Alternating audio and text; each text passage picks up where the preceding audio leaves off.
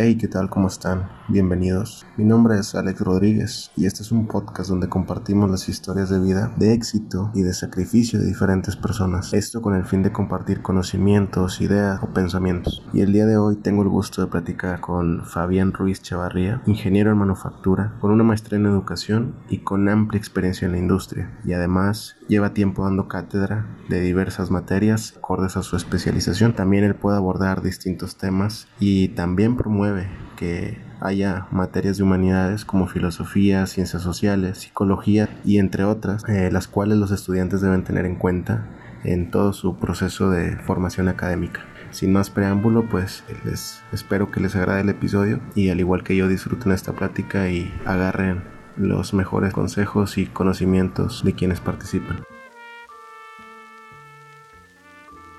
Pero antes, antes de irnos a esas, a esas andadas al año 84, cuando estaba en, en, lo de los bailables, ¿qué tipo de bailable? Me quedé con esa duda. Ah, ok, de la música folclórica. De hecho, este, no recuerdo ahorita el nombre de la, de la canción, ¿verdad? Pero era una canción, de, se, me acuerdo que, fíjate, fue una, fue una experiencia chusca porque todo, todo mi, todo lo que viene siendo la historia de la escuela fue como que algo que ya traía marcado yo en la, en la frente, porque, por ejemplo, yo no tuve kinder porque en esas épocas no era, no era obligatorio. Cuando estoy hablando desde la, desde primera, primero de, de primaria. Entonces, este, el primer día que yo iba a la, a la escuela, pues yo hasta ¿no? Y resulta que el primer día que estuve en la escuela, pues este, me peleé con todo el salón, hablando de los varones, porque había la mitad de señoritas. Entonces, como, como yo tengo, bueno, yo tuve un problema de nacimiento en mi vista, entonces tenía una enfermedad que en esas épocas era extraña, era rara. Entonces, este era un, era un glaucoma congénito. Entonces, esa enfermedad lo que provocó en mi vista fue que pues un ojo me creciera de, de, pues, de manera adulta, de forma inmediata, desde joven, y entonces lo tenía un poco más grande que el otro. Y pues lo tenía de un color, este, pues azul, entonces la raza, pues era un centro de atención desde que era joven, en pocas palabras. ¿Y eso ya se lo habían previsto? Sí, desde, desde chico, desde, el nacimiento. Sí, o sea, haz de cuenta que yo nunca vi con ese ojo desde que nací, ¿verdad? Entonces, este, pues haz de cuenta que era, que era como el foco de atención a donde quiera que llegaba. Y pues obvio que despertaba curiosidad de los, de los congéneres, hablando de mis colegas chiquillos, ¿verdad? Claro. Entonces resulta que me ponían apodos y, pues yo no me dejaba, yo me defendía. Y pues resulta que me agarré a trancazos con, con un montón de chavillos ahí el primer semestre. Y pues me hicieron bolita, me hicieron este, hay una pirámide, ¿verdad? De, de todos contra mí. Y pues yo agarré el que tenía al lado y le agarré del cuello y lo empecé a ahorcar, ¿verdad? Pues a defenderme. y luego todos me decían que, que lo soltara, ¿verdad? Yo recuerdo mucho esas, esas cosas porque muchos dicen que queda uno traumado, pero pues ahorita te acuerdas y te da risa, ¿verdad? Sino que, son anécdotas, son anécdotas que te quedan de por vida, pero, o sea, te dejan una enseñanza bien grandiosa, porque notas cómo desde, desde pues tiempo atrás fuiste, como que fuiste tocado por algo, ¿verdad? Y, y todos volteaban a verte, como te dije hace rato, para bien o para mal. Entonces, desde, desde, desde niño yo como que ya sentía que traía un ángel, ¿verdad? Aunque todavía no sabía cuál era mi ángel. Y pues sí, como ibas a decir tú, que en las épocas actuales por todo se, se ofenden, ¿verdad? Pero es porque les falta, les faltan las cicatrices de las vidas, ahora están encerrados y no salen. Entonces, lo que te decía de esa actividad, de, de ese suceso que pasó, fue que la maestra estaba platicando en la puerta y ni siquiera nos había visto, sino que ya cuando me decían los demás, suéltalo porque lo vas a ahogar, y yo les decía, pues quítense de arriba y lo suelto, ¿verdad? Pues era abusado de bien aquí. Entonces, total, se dio cuenta la maestra porque le dijo una de las alumnas que estaba y resulta que el castigado fui yo. Entonces, no recuerdo bien si ese fue el motivo de que nos cambiáramos de escuela o, fue por, otras cosas, ¿verdad? Pero sí, sí tuve también un historial así como de estudiante problemático, eh, a la vez de que era bueno en la, en la educación desde, desde chiquillo. Entonces, cuando estaba en segundo, que tengo que vivía en San Miguel, en San Miguel de Apodaca, allá en el centro de San Miguelito, este, que participaba en el bailable. No recuerdo bien el, no, el nombre de la canción, pero me, eligieron por eso, porque era bueno en las materias. Entonces, este, obvio, ¿no? Yo también. Tuve maestros muy estrictos, eh, pero sí, muy eran muy, muy estrictos. Y en base a eso, como usted dice, que a veces nos faltan esas cicatrices, me hizo recordar mucho a la, al arte chino este que hacen con los jarrones. No sé si lo ha visto. Sí, sí, Estos sí. jarrones que, se quiebran. Y, así cubren las grietas con oro. Y, y realmente eso es lo que ya lo hace más valioso. ¿verdad? Valioso, sí, pues sobrevivió una cicatriz. Entonces, comentándote con eso de que bailaba en segundo, que no recuerdo la canción de, de, cómo se llamaba, pero sí recuerdo la tonada, ¿verdad? Pero era una canción de, de la época que de repente. ¿Pavido Návido era un tipo.? No, no, no, no, Era, era más este folclore, pero de, de, infantil, que, o sea, que tenías que poner la mano adelante y la otra mano atrás. Y, entonces, pero era vestido con el folclore de esa época, ¿no? O sea, con botas, este pantalón de mezclilla, tu camisa de cuadros y tu sombrero. Pero resulta que. Sí, pero resulta que yo no tenía sombrero y me consiguieron uno, pero me quedaba grande.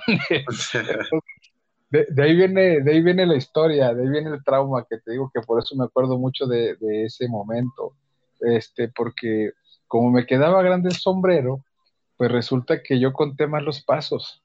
Y, cuando, cuando todos los demás ya estaban volteados para otro lado, yo seguía haciendo el paso anterior, ¿verdad? Entonces me retrasé como dos pasos y todos se reían porque fui el, el alma de la fiesta, ¿verdad? De cuenta que aparte que llamaba la atención, pues como se me caía el sombrero, yo lo quería levantar y luego volteaba y miraba que todos estaban adelantados y yo cuando quería seguirles el paso, ellos ya iban en el, en el siguiente, pues entonces fui como quien dice, pues él quiso reír a todo el mundo, ¿no? Y pues yo terminé, yo terminé bien enojado, me acuerdo que me bajé aventando el sombrero porque el sombrero tuvo la culpa porque pues este, desde chiquillo también era muy, perfeccionista, me gustaba hacer las cosas bien, ¿no? Entonces, eso, recuerdo, recuerdo porque sí, este, pues vaya, pasó un momentillo de, furia, ¿no? En ese, en ese aspecto. Y luego ya también, por ejemplo, cuando estaba este, en otra escuela acá en, la estancia minera, también recuerdo que me, ya de cuenta ya tercero me empecé a juntar con más chavillos, ¿verdad? Y todo. Resulta que yo ya me sabía que las tablas y los números y cosas así. Y pues resulta que nos encargaban tareas de matemáticas. Y pues yo llegaba y no hacía, no hacía esas tareas porque le decía a la maestra, pues ¿para qué voy a hacer esas tareas? Si yo ya me sé las tablas, más pregúntenmelas si quieren. Pregúntenmelas, este, yo se las digo para que vea cómo voy a hacer algo que yo ya sé. pues total, por andar retando a los profes me expulsaron. Me acuerdo que me expulsaron y pues yo agarré, estaba en tercero de primaria, todavía tenía, este, pues vaya, los dos ojos tal cual. Y entonces agarro mi mochila, me voy a la casa del abuelo, porque en esos días me estaba quedando en la casa del abuelo, quedaba como unos cinco o seis cuadras de ahí de, donde estaba la escuela, en la estancia minera. Y resulta que llego y pues, pues me aviento, aviento la mochila y me, me acuesto en el sofá, ¿verdad? Y pues llega, lleva la abuela y dice, a ver, ¿qué estás haciendo aquí, Fabián? ¿Por qué no estás en la escuela? y que le digo yo, no, pues es que me expulsaron. Creo que dice, pues ¿cómo que te expulsaron? sí, sí, la maestra pues me dijo que porque no he hecho la tarea que me iba a expulsar y pues yo le dije, pues ¿cómo voy a hacer algo que ya, que ya sé hacer si, y que ya entiendo y comprendo? Sería como que trabajar el doble, cosa que dicen ahorita también los jóvenes, ¿verdad? Este, hablando de la prepa, que ya saben muchas cosas, pero a veces que no, no lo razonan. Entonces dice, no, no, no, ¿cómo, ¿cómo, que te expulsara? Vamos a hablar con la profe. Total, me llevaron con la maestra, me pidieron otra oportunidad y total, pues ya sabes que el típico huarquillo que, de rebelde, chiquillo, pues este, se les da la otra oportunidad, ¿no? Y pues la amenaza fue de que si no, que, si no cumplía con las tareas, este, me iban a, correr de la escuela. Es que de hecho en la, rebeldía, en la rebeldía muchas veces eh, se descubren muchas cosas buenas, porque hay, hay muchos, muchos filósofos o autores que dicen que está esta diferencia entre el, entre el rebelde y el inadaptado. Ajá. Porque el rebelde es el que, no, el que nunca está a gusto con, lo que le rodea y siempre pues está en un debate histérico introspectivo, quejándose y quejándose y quejándose. Y no es con el fin de, digamos, causarse una depresión o algo por el estilo, pero es más con el fin de que hay personas que no están a gusto nunca y siempre están buscando cómo resolver algo y su cerebro sí funciona. Entonces el rebelde es esta persona que, muchas veces tiene liderazgo innato, o sea, nace con eso, porque es este típico niño que es, oye, no te juntes con él, o oye, no lo sigas, oye, porque es estas personas que lideran de cierta manera a las personas. Digo, puede ser para bien, para mal, ¿verdad? Ya depende. Sí, pues sí, también. Y luego la, la otra cosa que acontecía, por ejemplo, es este, bueno, que ya regresando ahí todo, pues, te decía que la, la, la, cuestión que me decían es que le, comentaron al abuelo, ¿verdad? En ese tiempo, que era el que, pues era el, el varón ahí de la casa. A ver, este, pues expulsaron a Fabián y, y pues, este, porque no hace la tarea, ¿qué, le, ¿qué tienes que decirle? Yo recuerdo que estaba en el segundo piso ese día que él llegó. Y entonces, este, le escuchara, a ver, Fabián, ven para acá, enséñame la tarea. No, hombre, que me pongo a hacer la, carrera, ¿verdad? Porque pues, él era para mí la autoridad, ¿verdad? Y se la presenté, no, hombre, pues ahí está, mire, ahí está la tarea. Dice, ¿cómo que no hace la tarea? Le digo, pues es que ya me la sé, ¿para qué la voy a hacer, hombre? Le digo, es que le digo bien a la maestra que me ponga ahí ejercicios en el salón para que vea que, que sí la rifo, total. Total, este, resulta que se termina ese año, pues sí lo pasamos, ¿verdad? Este, fue mi experiencia de, de expulsión en la, la primaria de por, por, renegado de no querer hacer trabajo. Y era rebelde en el aspecto de, de, retar a la autoridad de cierta forma. No tanto retar a la autoridad, sino que simplemente yo miraba mal el hecho de que nos encargaran tareas que ya no supiéramos, ¿verdad? Porque sí, pues estábamos en tercera de primaria. Para mí, en la escuela, pues se me hacía aburrida el estar haciendo tablas. Claro. Pero. Y es lo que pasa, sí, es lo que pasa muchas veces que es lo que yo critico mucho de, del sistema educativo de las universidades, que ya hace tan repetitivo y, los, los docentes, eh, los maestros a veces te dan el, la pauta para que tú te cuestiones el conocimiento o lo que te están aportando y no, no, o sea, no les gira la, la como dice el ratoncito en el cerebro y pues el estudiante se vuelve al final un, pues un robot más, o sea, un repetidor de información, digámoslo así. Pero también hay que aclarar, por ejemplo, que ya a nivel, este, a nivel superior, a nivel medio superior, pues obvio que hay una, pues vamos a decir que hay una diferencia entre toda la camada, ¿verdad? De 40 canijos, pues vamos a decir que unos cuantos tienen, este, pues un nivel avanzado, unos 4 o 5, pero otros, otros tantos, este, no, ¿verdad? Otros tantos sí, este, están atrasadillos en, en cuestión del aprendizaje por, por el tipo de formación que tuvieron. Entonces sí, pues sí llega a pasar eso de que algunos ya están avanzados y hasta se aburren de lo que dice el profe, pero pues el profe no, no, puede avanzar tanto por lo mismo, de que pues hay mucha pues este desinformación por parte de los alumnos y aparte de que pues algunos no se pueden o no se ponen al corriente por sí mismos, tienen que llevar el, chicote, el profe para que vayan avanzando. Y eso está bien difícil porque eh, hasta cierto punto, que qué tanto es avanzado o, avanzado comparado con qué, me explico. Sí, pues sí, no hay un referente, no hay un... Así es. Vamos a decirlo, que no hay este un estándar. Entonces yo, yo te comentaba, por ejemplo, que en esas historias de tercero, pues todavía estaba consciente de lo que hacía, ¿verdad? Pero estamos en primaria, fíjate, yo tenía unos 8 o 9 años y yo ya era consciente de que era una persona que tenía que, que hacer algo de mi vida, ¿verdad? O sea, porque al final de cuentas estaba, como quien dice, solo que mamá trabajaba y pues la que me cuidaba era mi hermana y pues mi hermana no salía de la casa y, yo no salía de la calle. Entonces, este, pues vaya, pues ahí en la calle, desde bien huerquillo, pues si ahorita que hay redes sociales y hay videos y, pues hay cámaras, hay todo, hay mucho riesgo, pues ahora imagínate hace más de 30 años que no existía nada de esto, ¿verdad? que te picaban y te dejaban, ¿verdad? Y nadie se Sí, y, y, más que todo, más que eso, pues había mucho, mucha persona que tomaba en la calle y que pues hacía sus necesidades en la calle como que si fueran baños públicos, porque pues en muchas colonias ni, drenaje había, ¿verdad? La mayor parte era monte y, y, por ejemplo ni pavimentado estaba. Así es. Entonces nada más, nada más sacaban el bulto y a tirar el agua por ahí como los caballos. Entonces, este, pues había mucho riesgo para todo el mundo. No digo que nada más para los niños. Pero Sigue pues, habiendo, yo Sí, sí, pues obvio. Pero yo lo que digo es que pues en ese tiempo estaba un poquito más, este, pues todo era más callado, ¿verdad? O sea, no se sabía tanto como hoy. Y entonces fue a partir de, ese año que te digo que llegamos acá a la, San Ángel, eh, un año después, estuvimos por ahí cuando yo tenía nueve años, aproximadamente, pues vamos a 67 más o menos, ya me, ya me brinqué en el cuarto de primaria. Ya. Entonces, a partir, a partir de ahí tomé una conciencia, pues, de que hasta tenía sueños ya desde esa edad, ¿verdad? Imagínate tú que había visto algunas personas este, arreglar carros, eh, arreglar este, motocicletas, bicicletas. Y pues yo me, yo me embelezaba con lo que ellos hacían, ¿verdad? Me quedaba viendo, y, oye, ¿qué estás haciendo? No, pues arreglando esta cosa. ¿Y qué es eso? ¿Y qué es lo otro? Y entonces me decían, eh, pues vete, vete a tu casa o vete para ver qué, a ver, tráete las odas, ¿no? quítate de aquí en palabras. Entonces yo les decía, no, pues es que yo quiero aprender eso que estás haciendo.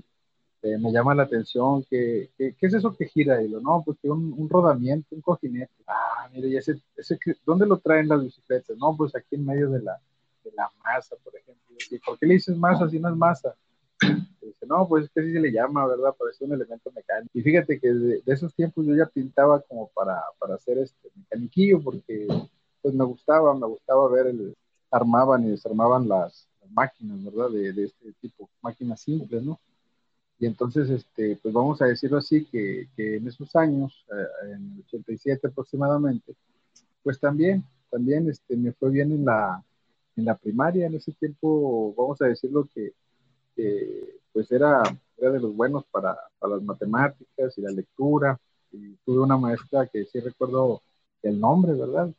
Eh, que se, pues, eh, su nombre era Silvia Onofre, entonces ella decía que yo era muy bueno para las matemáticas y la lectura, y obvio, pues me arrimaban ahí a los bailables también, que porque era de los que tenían mejor calificación, nos ponían con un profe que era bien estricto para ese tipo de bailables, de folclore, que hacíamos el paso del borracho y el 1, 2, 3, y no sé qué tanto rollo. Pa de burel. Ajá, y que si te equivocabas te daban un coscorrón con un anillo de acero, ¿verdad? Sí. Qué diferencia, ¿verdad? Sí, qué diferencia. no sé si, pues, cómo no sacarlo al tema, ¿verdad? Eh, no sé si lo vio el maestro ahora de, de FIME. Sí, claro, sí, pues obvio, está de moda. Está de moda, pero que... Está de moda que, que por ejemplo, el, el alumno eh, no tolera que el maestro diga una palabra malsonante, pero ¿qué tal, qué tal los jóvenes en esta época que entre ellos se hablan de la misma manera o también entre chicos y chicas y y que uno no los puede corregir porque pues te digo que pues ya también trabajo en la escuela, ¿verdad? Claro. Y tú sabes que pues que yo no utilizo ese lenguaje, aunque bien lo conozco porque pues soy de barrio, pero sí, pues sí es difícil, ¿verdad? El, tono que le dan y hacia dónde inclinan la balanza. Yo pues es difícil juzgar. Personalmente, sí, personalmente juzgar no no me gusta. Siento yo que sí debe de haber opiniones porque sí creo mucho en, el contraste de ideas, en, vuelvo a lo mismo, en la tesis, antítesis, antítesis para lograr una síntesis.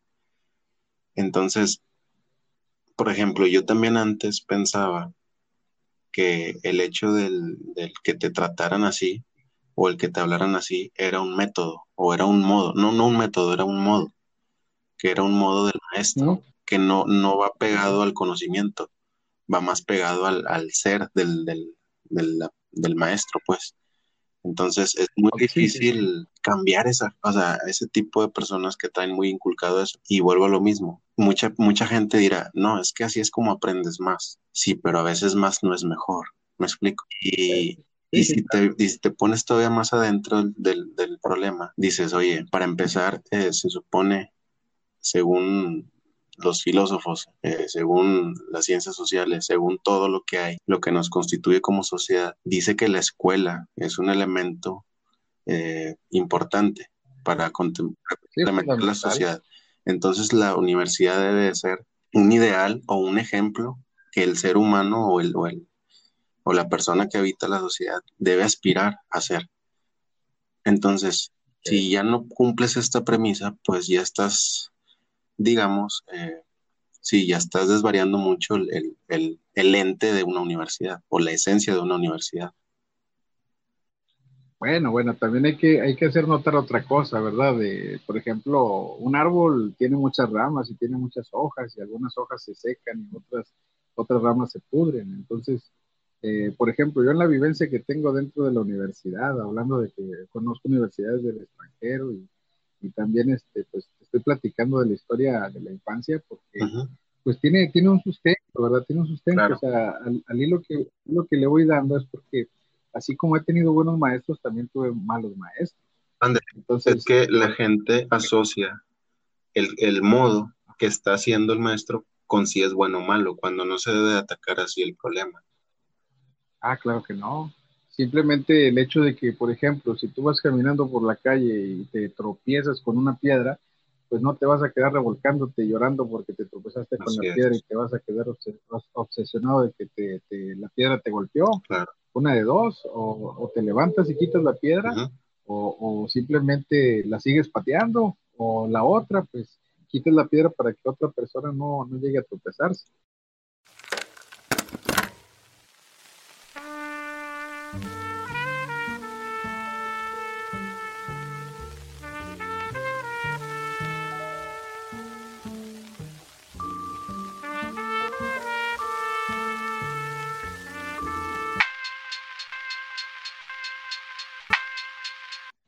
Que sepas que pues ya en nivel facultad ya son adultos, o sea, ya deben de ser responsables. Entonces, este, sí hay una contraparte ahí que no están tomando en cuenta, ¿verdad? Sí, de hecho, cuando, cuando empecé a leer comentarios, decían, hacían mucho hincapié en que el, el alumno padecía un síndrome. Y yo ahí, ahí, sí dije, no, o sea, no, no, ya, ya estás, como quien dice, ya estás, sí, ya, ya estás, dice, si lo quieres ver coloquialmente ya estás cagando fuera del hoyo. Bueno, pues también hay otro, hay otro aspecto, ¿verdad? Por ejemplo, en, mi historial de, la escuela y en Álvaro, por ejemplo, tú sabes que entra de todo tipo de personas. He, tenido, personas este, hasta autistas. Imagínate tú, hace poquito se, tituló de FIME precisamente un chavo que yo le di clases allá por el 2008, 2009, que tenía autismo. y el papá iba con él hacerle las tareas, imagínate, hacerle las prácticas ahí al taller. y el papá tampoco sabía de tampoco sabía de lo que estaba hablando, pues ¿verdad? Pues es un conocimiento, pero no instruido, o sea, no, no, no objetivamente hacia algo, es nomás conocimiento ahí por, por tenerlo, pues. Es lo que muchas veces platico yo con, perdón, con lo que le interrumpo. Es lo que platico yo con compañeros, que muchas veces es, es ¿y tú por qué estudias? No, pues nada más, o sea, por, por tener un papel.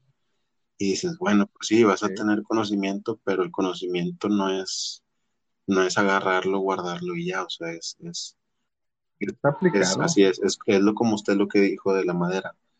Hay, hay una filosofía respecto a eso de la madera que dice que la madera en sí está indeterminada y está en potencia a lo que yo quiera hacer con esa madera. Ejemplo, el artesano, el artesano. Yo la dice, sí, dice la, el principio de la lógica se llama, dice, si yo la determino hacer algo, niego que sea todo, niego que sea todo lo demás. Y dice, al hacerla yo ventana, niego que sea puerta, niego que sea mesa, niego que sea árbol. Entonces las personas... Sí, también hasta que sea una escultura. Así es, exacto. Entonces las personas de hecho, la economía de Marx está basada en ese principio, porque las personas son personas o el ser humano está indeterminado y está en potencia a lo que la sociedad lo, lo vaya constituyendo. Y partiendo de eso, si tú constituyes desde esa premisa el modo de hablar así, yo siento que ya estás bajando mucho de nivel el, debate o, o, la educación en sí. Porque Claro que sí. Porque si fueras todavía un, ¿cómo se les llama a estos? Los que están de moda, los, los motivadores, estos que te dicen que te van a enseñar, los influencers, los, los gurús, todo este tipo de gente, pues al final de cuentas no, o sea, está, está la forma, pero no el fondo. Sí, sí, sí. Sí, son, son, son focos que lo siguen así se, la Si fueras, si fueras de esos, así es, si fueras de ese tipo, tal vez sí te deberías, o sea, sí te verías bien hablando de esa manera, pero ya un catedrático, o sea, sí está, bueno, yo al menos de, mi, perspectiva, ¿verdad?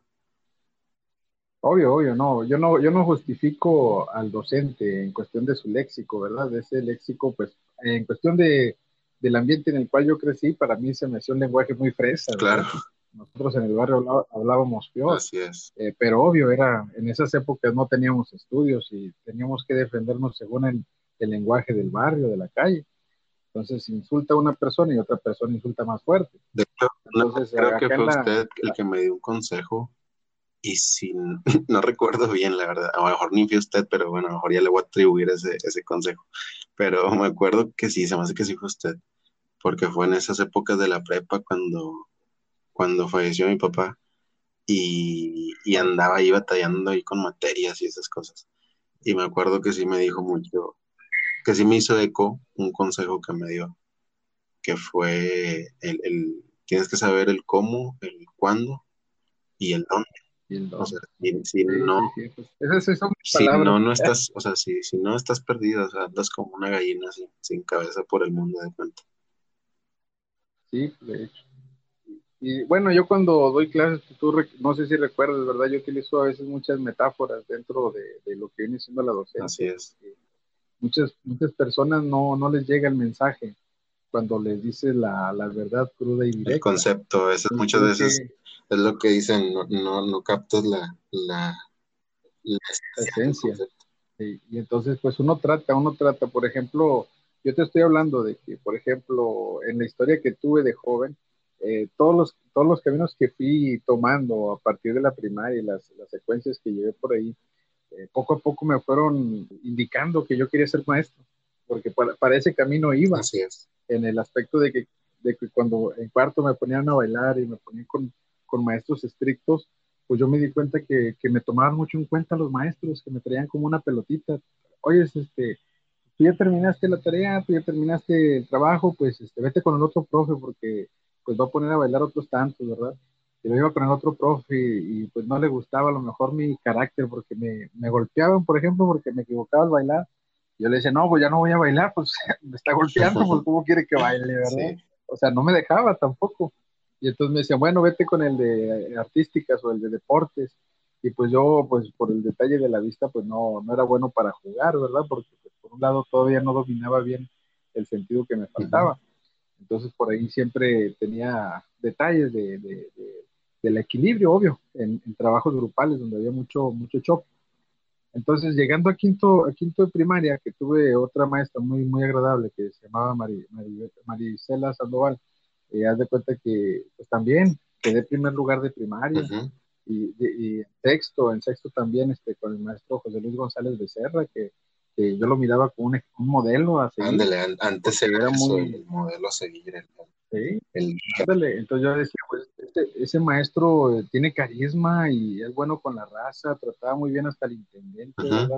Lo exaltaba, decía, mira, este chavo no estudió, pero este, le he dado asesorías de matemáticas y sabe resolver problemas y nos lo pasaba ahí en el pizarrón, ¿verdad? Y decía, miren, para que vean que no importa si estudias o no estudias, eh, lo que importa es el deseo de superación. Y haz de cuenta que me echaban como que chispas así en la, en la tatema acá arriba en la nuez, ¿verdad? Y, y pues me prendían ahí chispillas de, de, hambre, de necesidad, de decir, bueno, yo también este, tengo esa inquietud de de ser como ese, como ese personaje que tenía ahí en el frente. Porque, sí, porque había maestros también que usaban lenguaje coloquial. Es que, es que el lenguaje coloquial no está penado.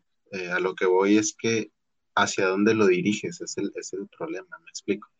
Claro, claro. Pero Si, no, y, también la otra. En el cual conlleva un lenguaje explícito, pues no tiene ningún problema. O sea, ya, ya por eso el contenido se, se marca como contenido explícito o, o contenido para niños, ¿verdad? O sea, ya depende del consumidor.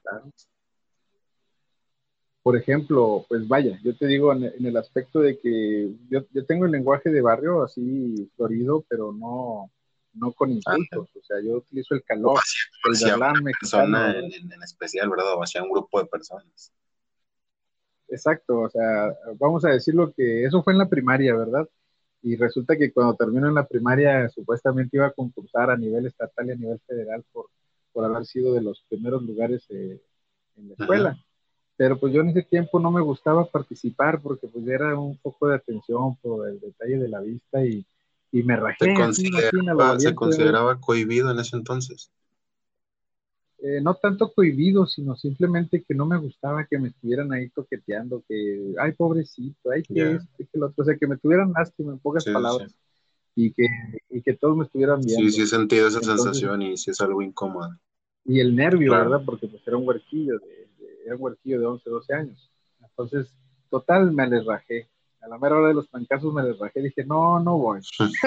y en ese tiempo era cuando estaba lo de Salinas de Gortari, ¿verdad? Y su solidaridad. Entonces paso, paso a la secundaria y me meto en una secundaria que estaba, por ejemplo, a dos colonias de distancia. Colonia que íbamos a pie todos los días, ¿verdad? Este, yo, era del turno de la mañana, me gustaba despertarme al alba cuando el sol se levantaba. Y pues, este, pues vaya, iba corriendo a la escuela, como quien dice, era casi de los primeros que llegaba. Y, oh, gran decepción, en la, en la secundaria tuve muy buenos maestros, pero también muy malos maestros, hablando de, de que pues, recibí mucho bullying, por ejemplo, en el aspecto de que pues, ciertos maestros de las materias que más me gustaban me, me apodaban y me agarraban de, de su puertito delante de la, de la, clase, ¿verdad? Y yo como quiera, pues me, me encerraba yo en mis dibujos, ¿verdad? Porque en ese tiempo me gustaba mucho dibujar y colorear a todas las, las caricaturas de Disney, de los Caballeros del Zodiaco, que están los Thundercats, del Massinger Z, etcétera. Entonces, es que el arte siempre va a pues ser un, una catarsis. Pues un escape. Sí, es un escape, ¿verdad? Es un escape de, de lo que no te agrada, eh, porque ahí desahogas toda esa, esa tensión acumulada. pones en un viaje astral, como luego dicen pero sin nada de... Y mucha gente piensa que el arte es que se vea bonito o que tenga algún sentido, pero muchas veces puede ser cualquier objeto, pero que transmite algo y que se hizo, se hizo bajo un concepto. Exactamente. Y bueno, pues por ejemplo, yo sí era bueno para también para dibujar, porque pues obvio que parte de la mecánica es el dibujo. Así es. Entonces, eh, el, la, la, situación era que, por ejemplo, ahí en el grupo había un grupo, eh, había un, una pandillita de, de, amigos, ¿verdad? Que lo agarraban de bajada a uno. Típico, típico de la, de la escuela, típico de, de, los grupos, ¿no? El bullying de ahora que se dice bullying.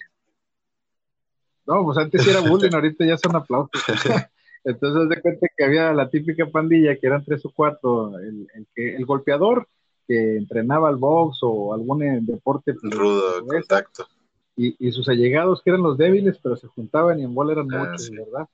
pues a, a, veces lo miraban a uno que estaba encerrado en el dibujo, ¿verdad? Acá, o el que este, tenía lana y pues todos los hambrientos que andaban atrás de él ahí. Ándale, también.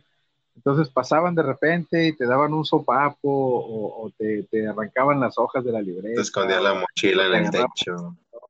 Sí, Sí, te la aventaban al suelo, al bote la basura. Te la ponían con cinchos al baño y cosas así. Sí, pues cosas, cosas de la vieja escuela, ¿no? Entonces, total, eh, a los maestros que estuve en la secundaria, por ejemplo, pues yo me vestía con lo que podía. En ese tiempo yo limpiaba limpiaba vidrios en los cruceros. Y en ese entonces, cuando, cuando usted estudiaba, eh, vivía, vivía solo o vivía... No, no, vivía ahí en, en, una vecindad, ¿verdad? trabajaba en culturera, pues entonces nos dejaba solos. Pero usted siempre fue independiente, vaya. Pues quería ayudar, que era diferente, ¿no? O sea, yo miraba la necesidad de la casa porque era mucha, y pues la intención era ayudar, este, pues juntar unos pesos para que la jefa no trabajara más. y, pues también porque, pues decía yo, este, pues yo soy varón, tengo que. Que, juntar y que proveer, ¿verdad? Porque pues es lo que me toca. Y pues en ese tiempo la, la crisis estaba estaba dura porque no había jale ni para los adultos, menos para ¿Considera que fue peor que, que, la crisis que está ahorita? No, lejos, lejos. Ahorita hay, ahorita sí hay trabajo, ahorita hay abundancia, no es como compran cerveza, no es pues como, sí, sí, sí. como hasta hacen filas para comprar gasolina. Eso sí. En ese tiempo te estoy hablando que, que realmente también había abundancia en el, el 90, Pero en ese entonces hasta los que tenían, eh, hasta esos... Sí, perdieron, perdieron, perdieron gacho pues vamos a decir que son épocas que los pobres eran mega pobres, pobres. Entonces sí, las casas eran de cartón aceitoso o de lámina, o algunas, este, la mayoría estaba en obra gris, no, la mayor parte de las casas no tenían drenaje, no había pavimento. Entonces, de hecho, ni siquiera existía la luz eléctrica en muchas colonias, se, se manejaba el petróleo líquido en los quinqués, en las estufas de petróleo. Eh, si, no, si no cocinaban con leña, entonces este, era precaria la vida. Entonces las letrinas pues era un pozo, una cisterna, un pozo, ¿verdad? O, vete al monte y límpiate con hojitas. entonces, son otras situaciones que, que pues no todos los de la época actual conocen y, y pues no valoran lo, lo que tienen. es que, la felicidad de alguna manera se va adaptando, porque hay gente en el rancho, la, la, pues sí, la, la típica analogía de la gente de, rancho, que muchas veces es más feliz o, se, ve más feliz que, la gente citadina. Okay. Sí, pues es la aceleración ¿no? de, la, de la vida.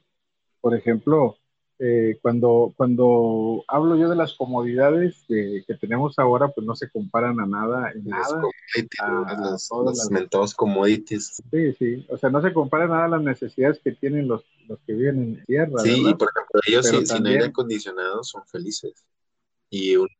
Ay, pues te da frío en la madrugada. te da frío en la madrugada, sí, Eso sí. Pues, allá no... Es que Nada, más, cuentan la, eh, un lado, ¿verdad? De la historia, pero no cuentan el otro. Hay que saber admirar, hay que saber admirar la naturaleza. También tengo que, confesar, por ejemplo, que en esas épocas, pues uno se iba al río y pues nomás limpiabas la basurita, el agua, ¿verdad? Y pues ahí mismo tomabas tu ¿Usted qué postura, natural. ¿Usted qué postura eh, sobre la naturaleza se considera? Porque hay personas que son los terrestrialistas, creo que se les llama, que es, son personas que, tienen la teoría de, que la naturaleza se renueva como un sistema autónomo que trabaja para sí mismo y se regenera y se regenera y, ahí va a estar. O es este más tipo de personas de, oye, no, o sea, se está acabando. Pues mira, tiene, tienen parte de las, de las dos, ¿verdad? Tiene una contraparte. Vamos a decir así, tiene, tiene su antítesis.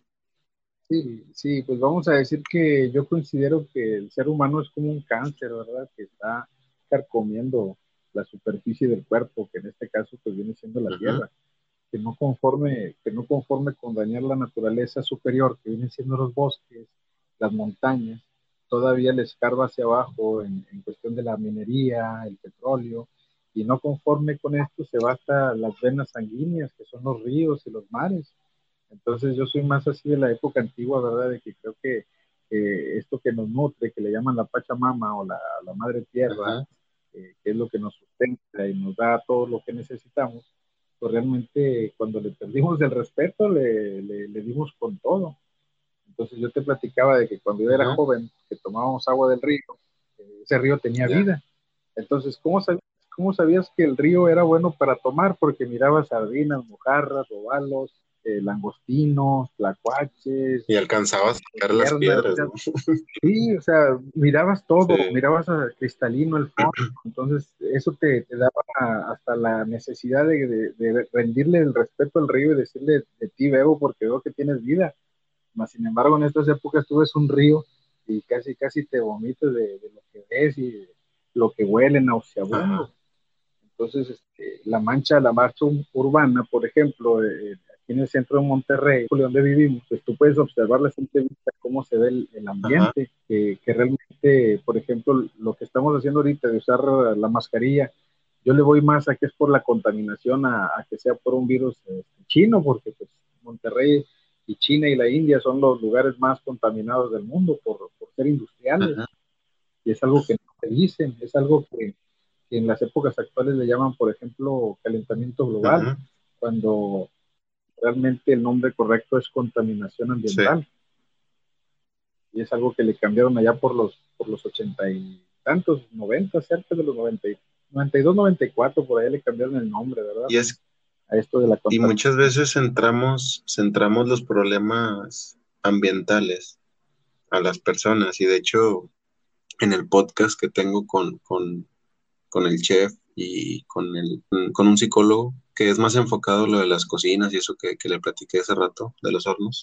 Muchas veces eh, enfocamos el problema ambiental o el deterioro ambiental a las personas. Y eso es muy egocentrista, o sea, es, es pensar que tú tienes mucha injerencia en el mundo. Porque viendo datos, viendo estadísticas, el 90% del problema ambiental o de la contaminación de las emisiones de carbono, de todo eso, viene del 1% de, los o sea, de la población más rica del mundo, o sea, de las empresas. Entonces, estás enfocando un problema del 90% al 1% de la población, o sea, al 1% del problema, cuando, cuando el problema está más arriba, o sea, es lo que dice un, un, un chavo que sigo, eh, tiene muy buenas, muy buenas filosofías. Bueno, al final de cuentas son las mismas filosofías que hay, ¿verdad? Pero interpretadas por él. Sí. Él dice que si te pasas la vida podando ramitas, pues nunca vas a llegar a la raíz del problema, ¿verdad? Vas a pasar toda la vida ahí podando, podando pues más. Entonces, sí está bien reciclar, digo, sí está bien tomar el problema ambiental, considerar que la solución pues no está ahí, o sea, está más arriba, está en, el control, digamos, de, esas empresas. Por ejemplo, el, Apple, no sé si conoce la marca, pues imagino que sí. Sí, claro, claro, claro. Cada cierto tiempo está sacando productos que nosotros los técnicos, o, bueno, yo que me dedico a estudiar estos equipos eh, automáticos de, enfocados en cocinas, pues hay, una, hay, hay un concepto que se le conoce como obsolescencia. Sí, claro, negocio del siglo. Es, la obsolescencia y hay diferentes tipos, pero en este caso eh, hay programada, hay, hay, en base al modelo del producto, hay muchas obsolescencias que hacen que el consumidor esté repitiendo y repitiendo el consumo. Entonces esto te hace, te hace explotar eh, más minas para el silicio, más eh, minas para las baterías de, de litio, más etc, etc, etc y eso mismo te hace acabar con la naturaleza. Entonces, ¿hasta qué punto se va a autorregular si tú también estás teniendo injerencia en, eso, en ese proceso? Entonces, por eso los terrestrelistas ah. dicen eso, que, que se, va a autogenerar, pero no eres parte de la naturaleza, tú, tú, nada más eres como un bichito fuera de... Y, otras, y hay otras personas que pueden determinar que, que somos un todo, que correspondemos. ¿Por qué? porque cuando yo me muero, pues paso a ser polvo y ese polvo pasa a ser flor y esa flor pasa a nutrir el colibrí y ese colibrí un día, y ahí sigue la cadena. Entonces dices, por más cosas que hagas, pues al final de cuentas va a ser regulable. Entonces son estas, son pues, estas dos teorías que al final de cuentas son eso, ¿verdad? Teorías. Sí, pues vamos a decirlo de otra manera, ¿no? O sea, fíjate, yo soy manufacturero. O sea, la manufactura, la, la manufactura como, como su nombre lo dice, ¿verdad? Es aquello que el hombre hace con sus manos, ¿verdad? primeramente, pues es, una idea que tienes en, la mente y que después la, pues vaya, la, bajas de nivel a la ejecución. Ajá. Entonces, este, obvio que, todo lo que nosotros sacamos de la tierra, pues viene de las épocas antiguas, ¿verdad? Que, la transmutación a través de los diferentes estados que, que, existen, ¿verdad? Del sólido al líquido y gaseoso y todo esto que habla de la química, que antes le llamaban alquimia, por ejemplo, este, pues pasa, todo pasa por el fuego, o pasa por el agua, o, pasa por el aire, ¿verdad? Entonces, este, pues por ejemplo, por ejemplo el acero, que tú sabes que pues se saca de la tierra, se, se extrae por ahí, que viene siendo el hierro, se mezcla con carbono, que se le llama el coque, y se le, se le agregan algunos otros elementos de la tabla periódica, como el vanadio, el cromo, para darle ciertas propiedades, ¿no? Entonces, este, todo esto se funde en un fogón, en un calorón de infernal de 1800 grados aprox. Entonces, este, de ahí pues sale el, líquido, el líquido, vamos a decirlo así, este, en colada continua para, para formar pues placas, vigas, este, rieles y todo lo que conocemos metálico, ¿no? Y que ya después, que ya después por otros procesos, pues nosotros le vamos dando la forma, la forma que queremos. Entonces, si ese material, hablando del hierro, que es el que más abunda en la Tierra, este, pues nunca nos lo vamos a acabar, porque ese material, independientemente una vez que lo fundes y que tiene alguna forma, pues obvio que a través del tiempo, sí, a través del tiempo, por ejemplo, con la humedad, la, lluvia, el aire, pues empieza a absorber el agua entre sus moléculas o su configuración este, química, y entonces esa agua se esponja, se infla dentro de él, y hace lo que viene siendo el polvo, el óxido, la corrosión y vuelve a su estado natural. De la materia no, no se crea ni se destruye, solo se transforma. y se cumple también la dialéctica de Hegel, no sé si la conozca. recuérdame. ese libro que me recomendaron es de, Friedrich. Friedrich, bueno, se puede pronunciar Friedrich o Friedrich, pero eso sí, vale, vale que sí. sí.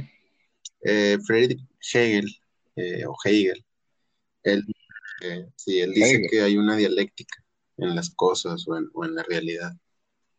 Él dice que, esta dialéctica, pues la dialéctica per se es, es, el discutir, o sea, es el ponernos a, debatir ideas o contrastar ideas. Y la dialéctica hegeliana dice que, hay varios elementos que constituyen la lógica. Y, entre esas cosas o esa, esa premisa, él dice que el, el, conocimiento se logra a través de eso, del debate histérico, el contraste y el choque de ideas diferentes. Dice, hay, hay tres tipos de conversaciones entre dos individuos. Si individuo A sabe más que el individuo B, eh, no tiene caso porque, pues sí, no le va a seguir en la, en la plática el otro. Sí, no va, no va a comprender. Y, el, y viceversa. Sí, y si el individuo, B, el individuo B sabe más que el A, pues igual no se cumple la dialéctica. Y si los dos saben lo mismo, igual, o sea, no se cumple la dialéctica. Entonces tiene que haber una antítesis de tu tesis, por ejemplo si tu tesis, no sé, es, es la, la, más, la más este, común es la, el agua, como usted dijo, el cambio de, estado. Él dice que, él dice que el, el, agua se le tienen que aplicar cambios cuantitativos y cambios cualitativos para poder eh, lograr un cambio en, el estado. Entonces esos cambios cuantitativos es la dialéctica. Es lo de la madera, que al ser agua deja de ser todo lo demás. Y en esa negación está el ser. Entonces, por ejemplo, también se aplica en la fotosíntesis. Lo que usted dijo, ¿verdad? Que, es un proceso, una dialéctica que va a aparecer, o sea, va a proponer una, una tesis, perdón, luego va a negarse esa tesis con una antítesis, va a salir una síntesis y luego hay que negar esa síntesis. Y en esa negación está el conocimiento. Y esa dialéctica prácticamente explica pues, muchas, muchas cosas de la realidad. Y el libro ese que me recomendaron es este, se llama la estética de Hegel, que de cuenta que dice que esa dialéctica la puede aplicar, o sea, la puedes aplicar desde, desde la religión hasta el arte, hasta las matemáticas. Dice que, por ejemplo, dice el ser, o sea, el ser el sí, el sí, el ser es lo primero y el punto de partida de un concepto. Y es lo que le digo, por ejemplo, la madera. O sea, la madera sería como que el punto de partida. Y la madera está indeterminada. Entonces, cuando lo determino, lo niego a que sea todo lo demás. Entonces, de ahí viene que la negación está en el ser. Entonces, esa es la premisa de la, de la dialéctica. Entonces, dice que dentro de ese ser hay dos cosas que determinan a ese ser, la cuantidad y la cualidad. Y en la economía más o menos lo entiendo, es, dice, el ser humano, al ser un ser humano deja de ser todo lo demás. Dice, y el serlo se determina, y la determinación primera del ser humano determina su realidad. Entonces, en economía eso se le llama pues el valor de uso, o sea, el valor que, da, el que tú das durante toda tu vida. Es, digamos, pues el trabajo, o sea, producto del trabajo. Entonces, así es. Entonces, el modelo capitalista primero, el ser lo determina por la cuantidad, o sea, por la cantidad de bienes que tienes. Y después te determina por lo cualitativo, o sea, por la calidad de vida que haces con ese dinero. Y dice que, por ejemplo, la esencia o, la esencia para Hegel es lo que se opone como fundamento de lo que aparece. Y el mundo es la totalidad de fenómenos que aparecen. Entonces, él ataca el arte diciendo que, que en esa totalidad están los dos fenómenos, tanto la forma y el fondo. Sí, pues es que no puedes no, es como en la escuela, ¿verdad? No es como en la escuela que tú puedes aislar o separar este, todo lo que engloba una situación. Entonces, por ejemplo, a, mí me gusta mucho desde, desde joven, ¿verdad? Todo esto de, la filosofía, pero más, más este, aplicada a lo que viene siendo la parte espíritu, que generalmente es, es algo que en las épocas actuales eh, muchos piensan que no existe, ¿verdad? O, que realmente es algo que nosotros inventamos o que creamos a partir de la necesidad de decir que todo lo que vemos fue, fue inventado por, un creador o por un dios, o no sé cómo le llaman ahorita a los jóvenes, ¿verdad? Pero, pero por ejemplo, yo en lo, en lo muy personal, eh, dentro, dentro de mi ser, ¿verdad? Desde joven, por ejemplo, antes de que tocara libros, antes de que fuera, pues vamos a decirlo, cuerda en la mecánica, pues yo, yo, me, yo me ponía a contemplar el ambiente.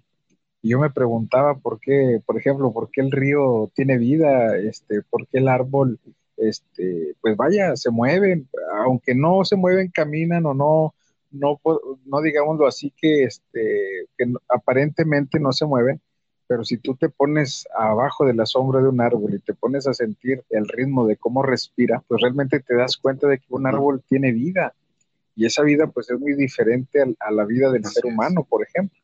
O sea, tiene, tiene una energía que te transmite una serenidad y una paz que, no te la transmite cualquier otra cosa.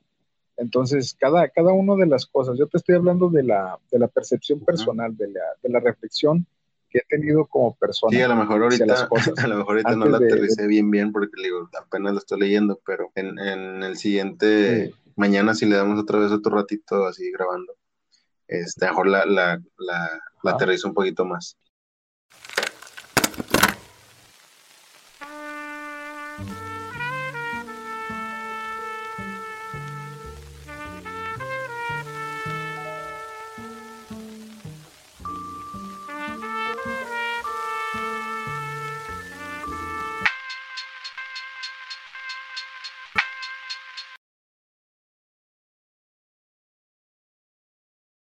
Te comentaba, por ejemplo, que, que igual cuando, pues estoy hablando, estoy hablando de no existía el acceso a toda la información como, como la tienen ustedes, los, los de la nueva generación, ¿verdad? De, que ahorita vas y buscas, un, eh, buscas un autor, buscas un filósofo y, y todo te sale, o sea, todo, todo, todo ya, todo lo que tú lees ya fue inventado, todo lo que tú piensas ya lo dijo otra persona antes del tiempo, ¿no? Entonces, imagínate. No, no vas a encontrar algo nuevo debajo del sol. Ah, sí, eso es, un versículo, ¿verdad? Este, Somos los proverbios, ¿verdad? Entonces, eh, no hay nada nuevo debajo del sol, o sea, todo lo que es. ya fue alguna vez. Entonces, hablando, hablando así de, las apreciaciones del ser cuando, cuando tiene más, más rasgos espirituales, pues te pones a contemplar, o sea, era lo que hacían los antiguos, que no tenían tecnología, por ejemplo, y que no se comunicaban este, como lo hacemos en las épocas actuales, se ponían eh, a visualizar, a percibir, entonces contemplaban todo lo que les rodeaba. Entonces, dentro de la infancia que, yo te platico, pues, pues me hacía muchas preguntas. Me, preguntaba, por ejemplo, si el árbol, el árbol tenía algún espíritu, porque, eh, pues, diciéndolo así, la energía que fluye, eh, los nutrientes que, lo nutren, lo levantan, ¿verdad? O sea, todo lo que hace el, cuerpo de, un árbol, pues tiene una esencia y esa energía hace que tenga una forma específica o, dada, ¿verdad?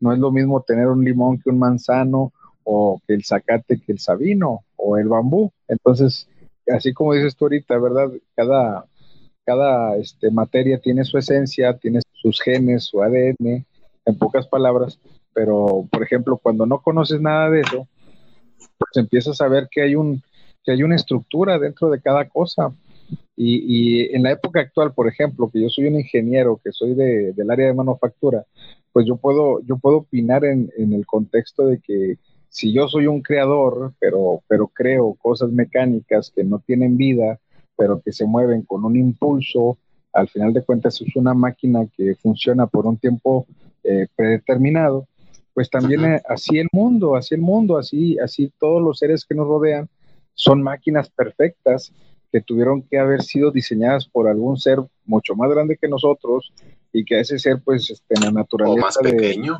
puede ser también, ¿verdad? Porque es su, subjetivo. dice que podemos ser los robots de los microbios. También. Ah, vamos a suponer que dicen que como lo, micro es lo macro y como lo macro es lo micro, es, es, también viene dentro de, las escrituras eso. Entonces, y esa es este dialéctica, es primero la tesis, se niega esa tesis, o sea, el ser humano es y a la vez no es. ¿Sí me explico? Exactamente, sí. Pues, pues de hecho es lo que a veces les platico yo a ustedes como, como jóvenes alumnos, ¿verdad? De que, por ejemplo, en, en, eh, en la juventud todos digamos de que hay algo más grande que nosotros porque pues no nos duele nada, tenemos toda la vida por delante y, y, pues sentimos que somos, somos este, eh, la última coca del desierto, como luego dice, ¿no? Entonces, este, pasa el tiempo, pasa el tiempo y te cae el 20 de que el tiempo no se va a detener por ti ni, ni a tus este, caprichos o, o concupiscencias, ¿verdad? Entonces vas envejeciendo, tu energía se va deteriorando, este, tus huesos se van cansando, eh, el organismo deja de funcionar como debe. Y tarde que temprano pues caes en la cuenta de que tu máquina ya no sirve. Entonces, es. Es, lo, es a lo que voy, o sea, entonces nosotros tenemos un tiempo muy, muy pequeño como, como para estarlo desperdiciando, ¿verdad? Y, tirándolo por la borda a la basura.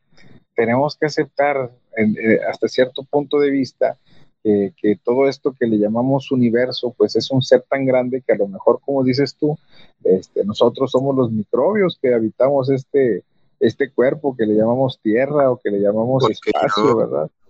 Así es, porque yo lo que propongo o la finalidad de mi, de mi contenido que quiero, quiero compartir es el hecho de, que la gente piense por sí misma.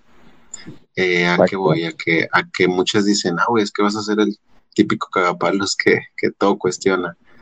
Pero es que ese, ese cuestionamiento es el que abre a veces brechas que marcan a lo mejor un camino diferente o una mejora en algo.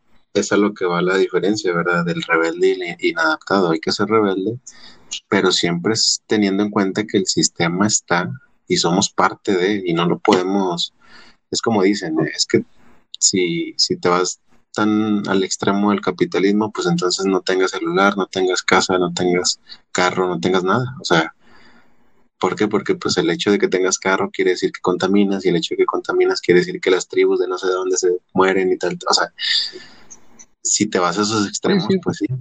Entonces yo siento que no se debe de, tomar esos, esos, esas radicalizaciones y tomar los, los temas o los, o los debates como eso, como un debate, como un, como un contraste de, de ideas. ¿Y a qué voy con eso?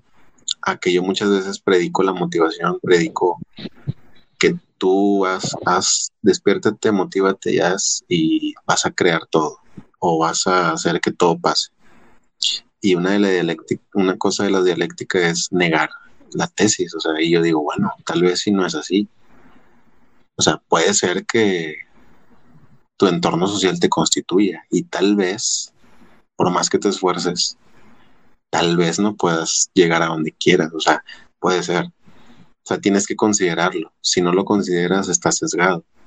Pues hay muchos caminos para llegar a Roma y, como en la matemática, vamos a decirlo así, este, hay varias formas de llegar al mismo resultado, aunque no todas son conocidas por todos, ¿verdad? Entonces, eh, yo dentro de la experiencia de vida que tengo, te puedo decir que, pues, sí puedes alcanzar lo que, lo que uno quiere realizar, ¿verdad?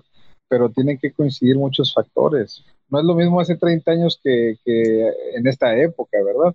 Entonces, este, ahorita tenemos muchas ventajas en las cuales podemos hacer muchas cosas y por tener esas ventajas no sabemos qué hacer.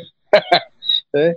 Así es la este, sobre. Que tú le quieres echar agua a una jarra que ya está llena. Entonces es. imposible, es imposible este, tomar como que el, el cerebro humano está vacío y querer llegar y, ponerle un, conocimiento que no quiere aceptar, ¿verdad?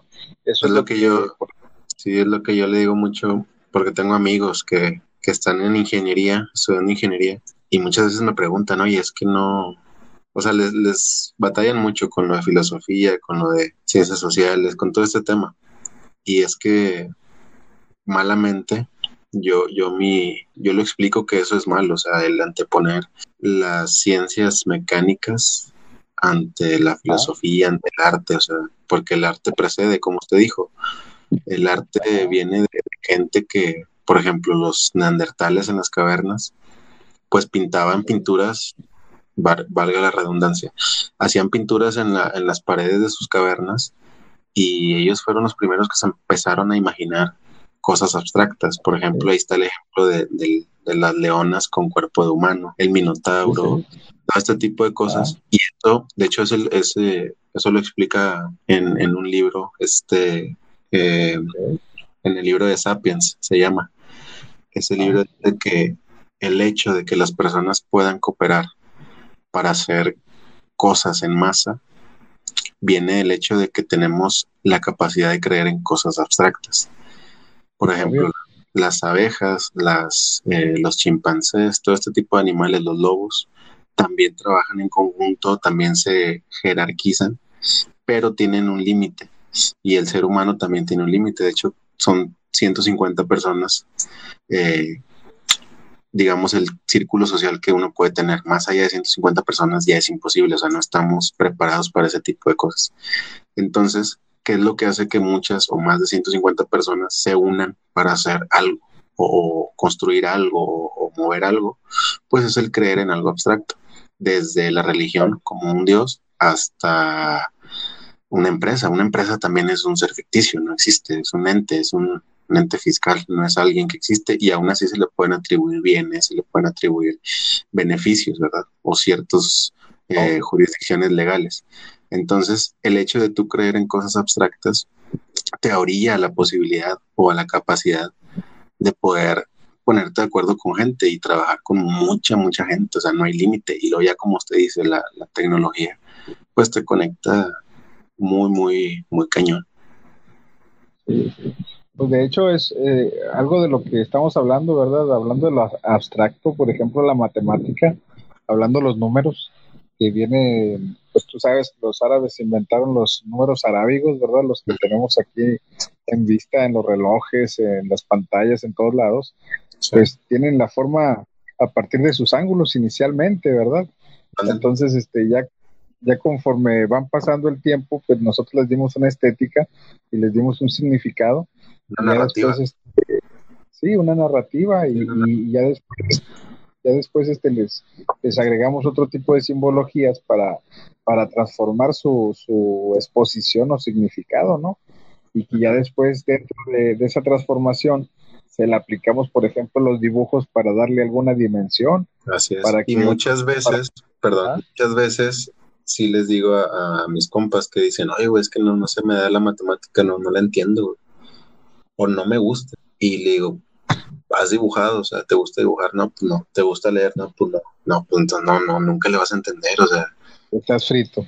Sí, o, sea, dedícate mejor a otra cosa. O sea, realmente sé honesto, con, sé íntegro con tu educación, me explico. Entonces. Sí, de hecho, también, por ejemplo, yo les, les comentaba mucho a, bueno, cuando doy clases, ¿verdad? Que un filósofo que no es matemático, pues no es filósofo. No es filósofo. Un matemático, porque el principio de la matemática es la filosofía. y el principio de la filosofía es el razonamiento. Entonces, van, juntitos de la mano, ¿verdad? y de ahí nace. Y, y el arte, exactamente. Precede. ¿Verdad?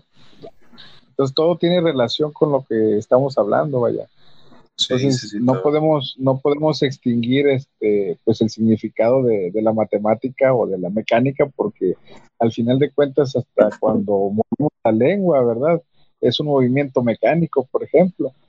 Y entonces ese movimiento mecánico repercute en una vibración y la vibración pues es lo que somos, es energía en movimiento. movimiento. Sí, es lo que yo siempre pues, le decía a mi, al psicólogo con el que hago el otro podcast. Le digo, es que somos movimiento constante. Tú no eres la misma persona que inicia este podcast o esta grabación con la persona que lo termina. O sea, te vas diferente, te quedas con cosas diferentes, pensamientos diferentes. O sea, somos cambio, somos movimiento, dialéctica. Ándale, exactamente, pues sí existe, existe esa parte de la, del, como, como las serpientes, ¿no? Y las, las arañas y las orugas que cambian de piel entre más van este, evolucionando, pues así somos todos los humanos, ¿no? En, el principio, desde, desde que perdemos por ahí las células muertas y todo eso, ¿verdad? Pero bueno. Este, realmente Sí. Ahí, sí nos fuimos a filosofar muy, muy profundo, muy denso. A la tangente, nos perdimos de la tangente, ¿verdad? No, digo, y es, es muy bonito hablar de filosofía, pero yo creo que sí son temas que se les debe dedicar de perdido todo, todo un, un, episodio, pues. Y obviamente va a haber gente que no, no va a entender, no porque no sean capaces, simplemente porque a lo mejor no están familiarizadas con lo que estamos hablando. Sí, pues no, no, es la sintonía, vaya, no es la frecuencia. Entonces, después, después iremos, no sé si, si otra vez quiera, ¿verdad? Venir al, podcast, que con gusto tiene las puertas abiertas las veces que, que guste contribuir y estar con nosotros. Y dejarlo todo un capítulo, podemos hablar a lo mejor de un filósofo en especial y, transbordar sus ideas y platicarlas, estaría muy interesante. Y también, no sé, de física, de, de, de matemáticas. Pero ahorita sí quisiera volver un poquito a, a la historia. así es, porque así me quedé muy picado cuando estaba en esta época de, de prepa y a la vez trabajando y a la vez con situaciones difíciles. Ah, ok. es que me quedé, ¿cómo me, quedé en la, me quedé en la parte de la secu, ¿verdad? ¿Cómo sale lo así, cómo sale lo del, qué es lo que lo motiva a meterse a la prepa y estudiar realmente una carrera, siendo o viendo la realidad en la que estaba o, en la situación en la que se sumergía, porque pues, era una situación difícil, sí, era una realidad difícil, porque muchos, muchos alumnos incluyéndome, a veces nos quejamos de que es difícil estudiar o de que es difícil aprender o es difícil salir adelante. Entonces, procrastinamos, procrastinamos y decimos, no, pues mejor no estudio, me pongo a trabajar, emprendo, me, pongo un negocio y me, ahí me, me, la vivo, ¿verdad? Me pongo mi puesto de tacos o me pongo mi, mi, no sé, mi venta de, no sé, lo que sea. Pero ¿qué es lo que usted dijo? Oye, yo puedo salir adelante de cualquier forma, pero quiero estudiar. O sea, ¿qué es lo que lo movió? Bueno, pues eh, en primera, en primera instancia fue como te decía que yo pues en la secundaria tuve buenos y malos maestros, ¿verdad? Y, yo traía en la, mente el recuerdo pues también de los buenos maestros de la, de la primaria, ¿no? y, pues terminando la, por ejemplo, la secundaria, yo salí, salí reprobado de tres, cuatro materias, completos fuertes con los maestros porque nos pedían dinero. En ese tiempo era, era negocio para todos lados. Este, pues yo, yo cuando trabajaba de limpiando vídeos y todo eso, pues pagué, pagué, pagué este 60 mil pesos por supuestamente la construcción de una barda que teníamos todos que apoyar cuando ya habíamos apoyado en un año anterior. Entonces, este, pues el, maestro que te digo que me agarraba de bullying, pues este, pues me pidió una feria y yo se la pagué, ¿verdad? Eh, obvio, con, con, con, la intención de liberar mi papelería, porque si no, no la iban a liberar. Eso fue en secundaria, ¿verdad? En secundaria, en tercero de secundaria, allá por el, por el 93. Entonces, este, para no hacerte el cuento largo, pues yo tuve un debate de pleito con él, ¿verdad? Afuera de la dirección y diciéndole que, que pues no fuera gacho, ¿verdad? Que se compareciera de la gente que, que tenía necesidad y cosas así, por la situación que vivía y aparte porque pues uno le decía, o sea, pues yo, yo estoy sacando el dinero para no pedirle a la jefa y, porque yo quiero seguir estudiando, ¿no? Y adelante. Pues vaya, pues eh, eh, en ese tiempo esos maestros no tenían ese corazón de, de, poner la atención hacia los jóvenes y pues se mofaban, ¿verdad? Y cuando, cuando le pagué me acuerdo que, que se rió y no supe yo, no supe si lo dijo bromeando o si lo dijo en tono serio, ¿verdad? Y me dijo, no, hombre, me voy a comprar una carnita asada y me voy a comprar un pastel. Y si vieras cómo me ardió en la, en, en, la mente, en el corazón y en todo mi ser, y me puse a vibrar y en una vibración negativa y se le hice de pleito, se le hice de pleito, yo era muy, muy, aguerrido, ¿verdad? Y le digo, bueno, pues, ¿qué quiere, hijo de su Pinky Wonder? Que le digo, ¿verdad? Y, y, pues tú sabes que esas palabras aquí son fuertes, en esas épocas, pues y haz de cuenta que me dijo, o le bajas a tus pantalones, por no decir este calzones, o, no te doy tu papelería, ni aunque venga tu papá y tu mamá. Y yo le dije, pues se la pellizca, porque papá no tengo. Entonces nomás, digo, nomás tengo jefa y, y pues hágale como quiera, pero, pero, no se me hace, le dije yo, no se me hace honesto lo que está haciendo ni cómo me está tratando y toda la escuela me, me agarró de bajada, entonces, pues no, ya estoy harto, digo, total, ya me voy, que pues si me voy a la calle o me voy al bot, me da igual, ¿verdad? Pero ya le quiero romper la jeta. Fíjate, o sea, de, de hablarte de maestros Que, que, me, que, que, los miraba como modelos, también tuve maestros que fueron verdugos, ¿verdad? Y que, que pues vaya, me, me metieron la pata bien machín. Entonces, este, pues yo salí de la secundaria medio defraudado de la educación, aun cuando en primaria fui primer lugar y y que en la secundaria lo mantuve un poco porque pues sí me metieron el pie, pues resulta que me entristecí bastante porque en la casa me dijeron que pues ya no iba a poder seguir estudiando la prepa. Cuando yo ya en ese tiempo yo ya quería entrar al Álvaro Obregón, fíjate, eh, porque había escuchado que en esa escuela que era muy buena y que, que daban técnicas y que enseñaban mecánica, pues yo traía la mecánica cuando estábamos, por ejemplo, en la, en la secundaria, este, pues nos llevaban a visitas, ¿no? Y entonces en ese caso, pues decía, en esa escuela, pues genera técnicos de, de, la industria. De alto valor. De alto valor para la, la ciudad. Y, luego yo, pues, eh, amante de la mecánica, pues decía, pues yo quiero entrar a esa escuela. Digo, está buena la narrativa esa. Sí, pero deja tú, la fama que tenía la escuela es que si entrabas ahí te hacían novatadas, te rapaban ah, el pelo y, te agarraban de bullying. A mí me tocó ya más, más civilizado en el show, pero sí, contaban que, estaba muy denso eso. Estaba recio. Entonces, imagínate que yo ya venía del bullying de la escuela, ¿verdad? Y la secundaria. Entonces, este, llegar, porque, digo, en, en la secundaria recibí mucho bullying porque como tenía que atravesar una colonia 2 donde teníamos pleito, en ese tiempo había eh, lo que eran las ondas de las pandillas, de las pedradas y machetazos y barrotazos. Entonces, eh, eh, era una sobrevivencia diaria para ir a estudiar, por eso te digo que, la historia estaba caneja en esas épocas. Pero pues eso lo, lo pongo como en un trasfondo hacia abajo, porque ese era el, el underground de la, de la vida de la calle, ¿no? Entonces, este, yo estoy hablando ahorita de la parte bonita de la escuela, de los deseos de superación. Ya después hablaremos de lo feo. Sí, de, lo feo, ya después hablamos de las experiencias vividas. Pero total, eh, me acuerdo que cuando nos quisieron llevar a la, a la visita para, para, la prepa, pues yo no pude ir porque no tenía para el camión. Tanto y entonces, Sí, y me quedé, no, pues es que nosotros ni mochila teníamos, este, íbamos con los, con los libros en la, en los brazos, o en una bolsita de esas de plástico de Soriana o de, Gol, o de, cualquier tipo, ¿verdad? Entonces, sí, sí, tengo este, familia también que me cuentan así esas historias y sí digo, ah, está difícil. Era, eran otras historias. Entonces, total, me perdí la visita, me perdí la visita y me quedé con las ganas y me quedé con la espina. Entonces termina uno de estudiar y pues resulta que pues yo ya no, pues me dijo la jefa, ¿verdad? No, pues ya no te voy a poder este, pagar el estudio, este, hasta aquí llegamos y a ver qué hacemos, ¿verdad? Y pues quieras o no, pues eso te pega bien gacho cuando, cuando tú quieres estudiar.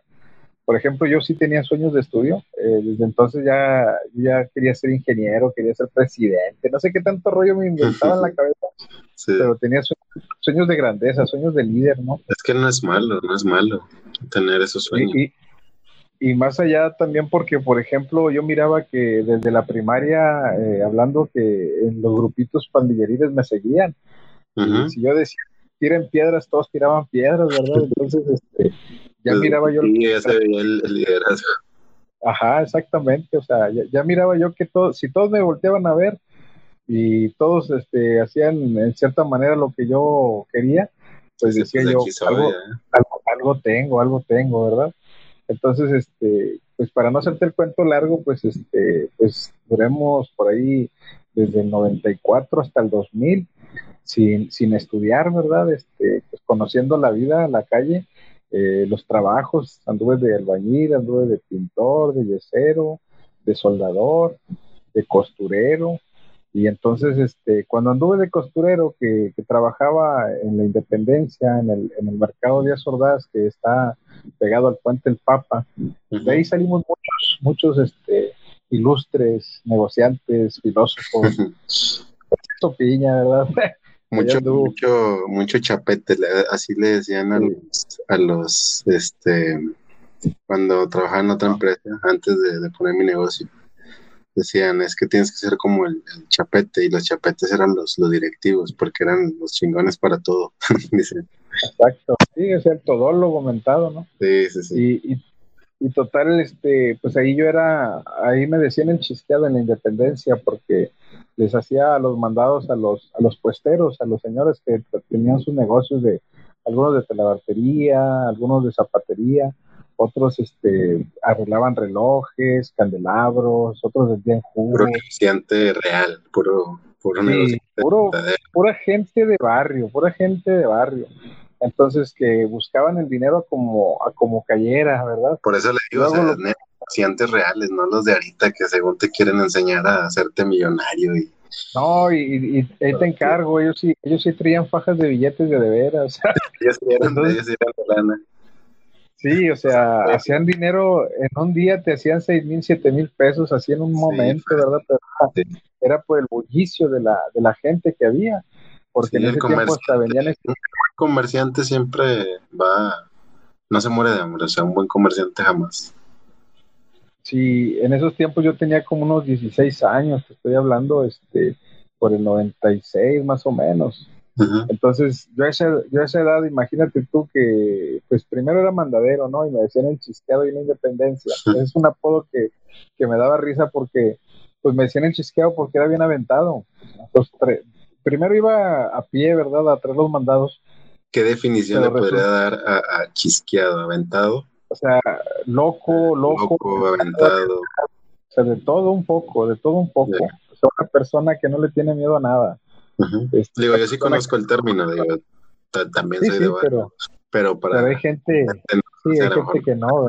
En zonas personas y, no sepan que es chisco, chisqueado, chis. Sí, sí.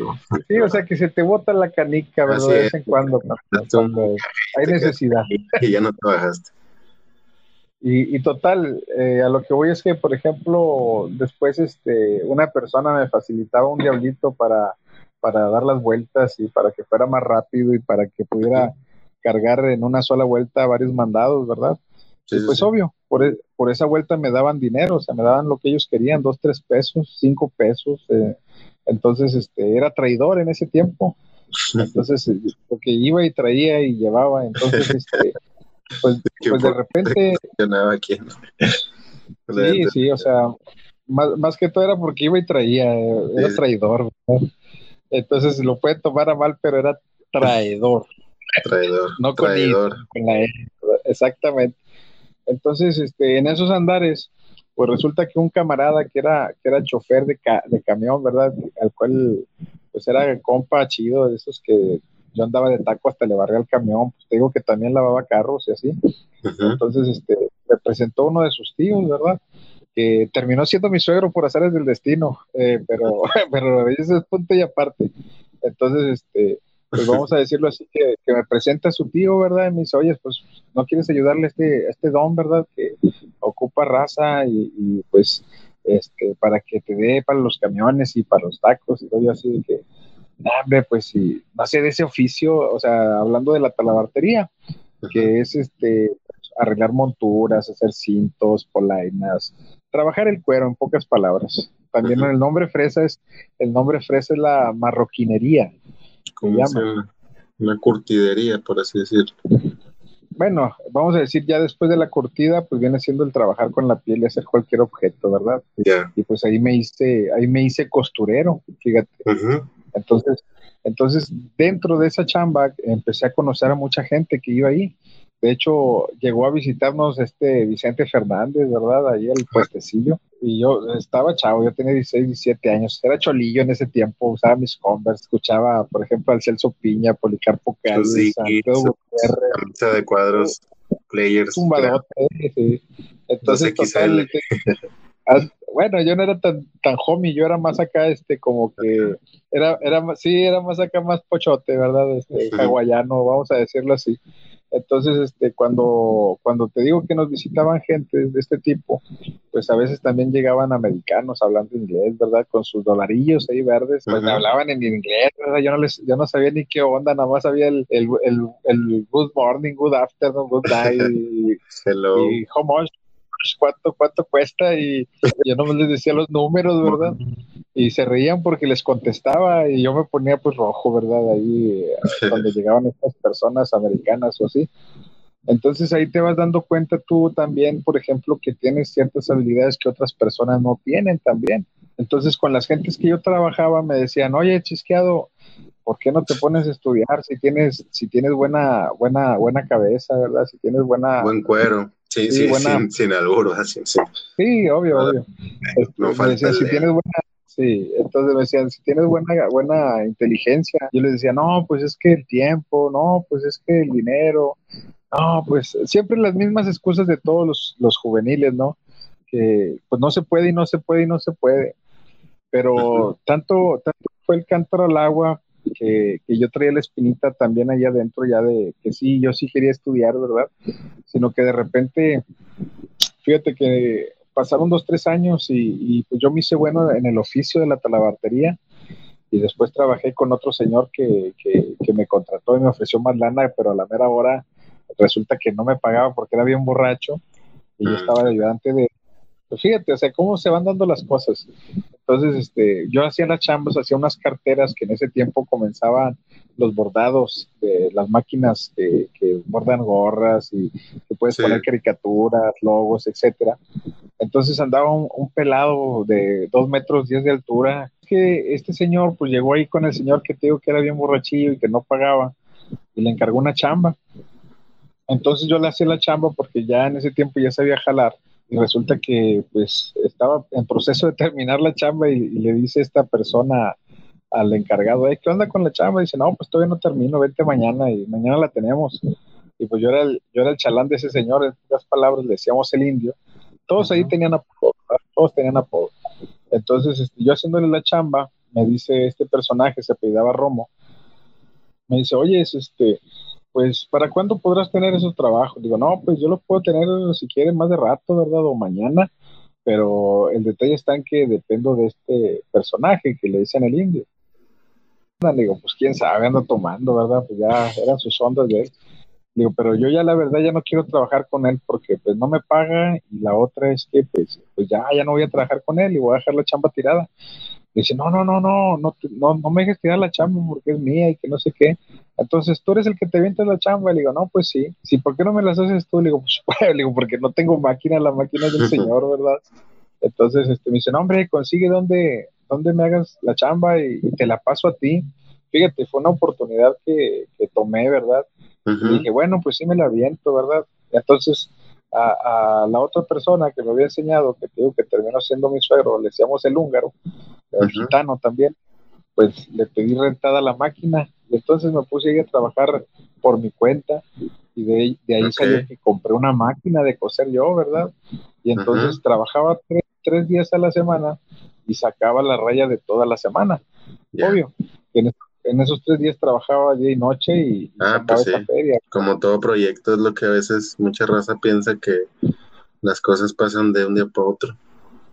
Ajá, y, y luego de cuenta que el problema era que era trabajo por temporadas, porque eh, un mes había chamba y luego dos meses no había chamba y luego después otro mes había chamba y así, así era. Pero cuando había trabajo sí era sustancioso, ¿verdad? Sí dejaba algo de dinero.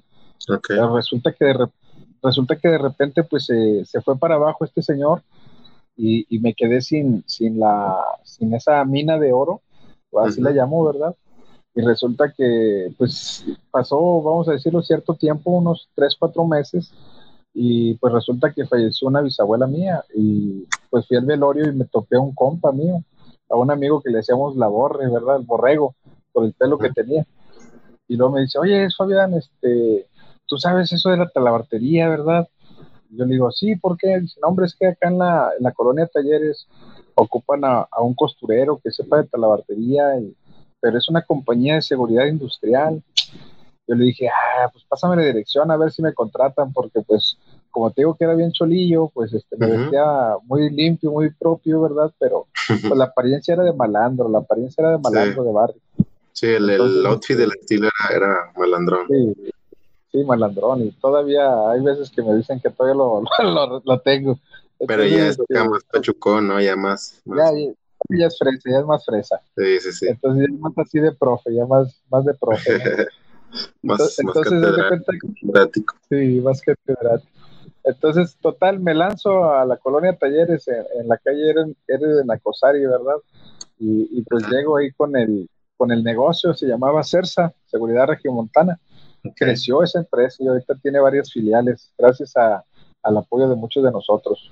Entonces, pues este, en esos tiempos llego yo con el, con el dueño, que yo no sabía que era el dueño, ¿verdad? Sino que pues me recibe en el mostrador y él era, pues era el gerente y era el guía, pues era una casita, ¿verdad? Una casa pequeña de dos pisos, pero que pues vaya, manejaban zapatones, pecheras, polainas, arneses, cables de vida. Todo sí, estos negocios donde dueño es el que atiende, es el que vende, es el que cobra, es el que... todo, y, era, y era contador, era contador, o sea, que era bueno para los números. Entonces, a lo que voy que, que cuando me ve, pues el vato este, me, me me escanea de arriba abajo, ¿verdad? De hecho, pues era de los típicos este, señores que usan lentes y hasta se quitó los lentes hacia abajo, ¿verdad? Para, para ahí escanearme, ¿verdad? Y luego me dijo, este, ¿qué se te ofrece? Pero bien seco, ¿verdad? Bien duro.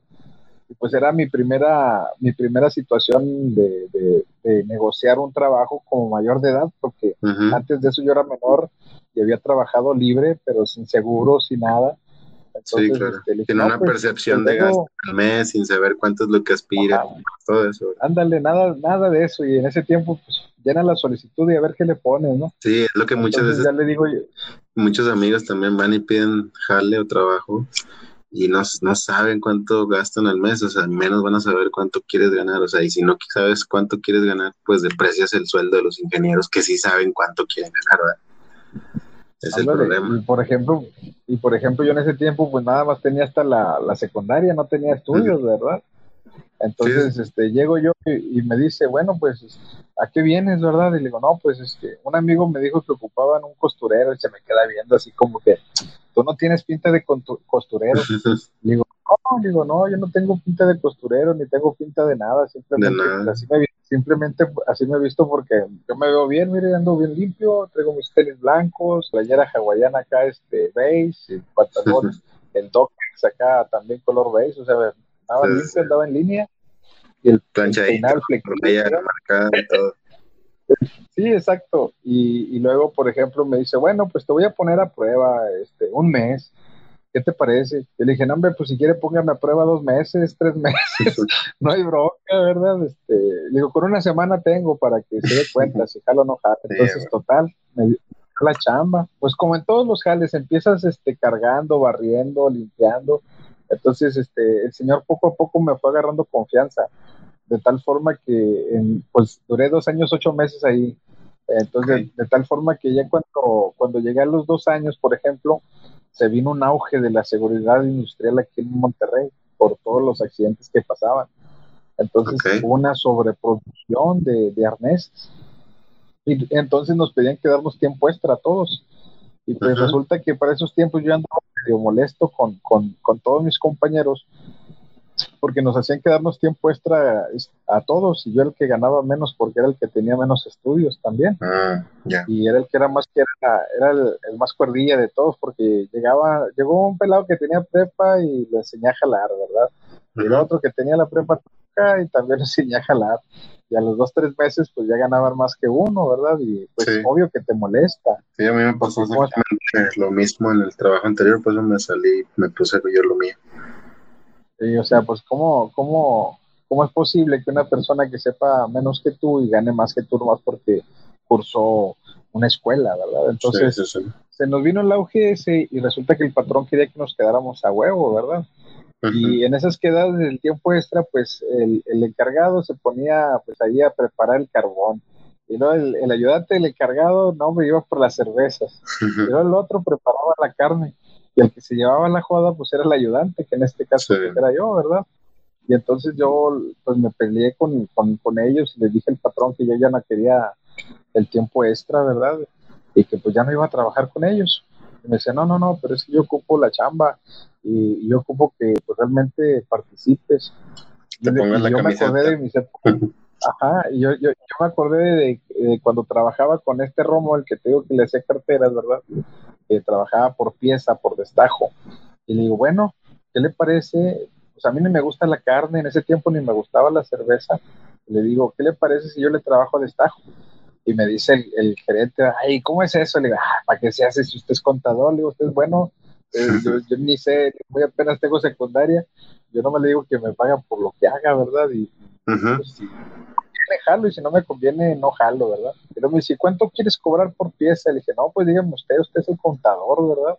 Y luego el vato saca una calculadora y hace sus cuentas y luego me dice, este, te pago a 25 pesos el arnés. Y, y luego yo bien picudo, pues ya ves que cuando venimos de acá de la, de la INDEP, del bar, de todo eso. Pues, colmillo afilado.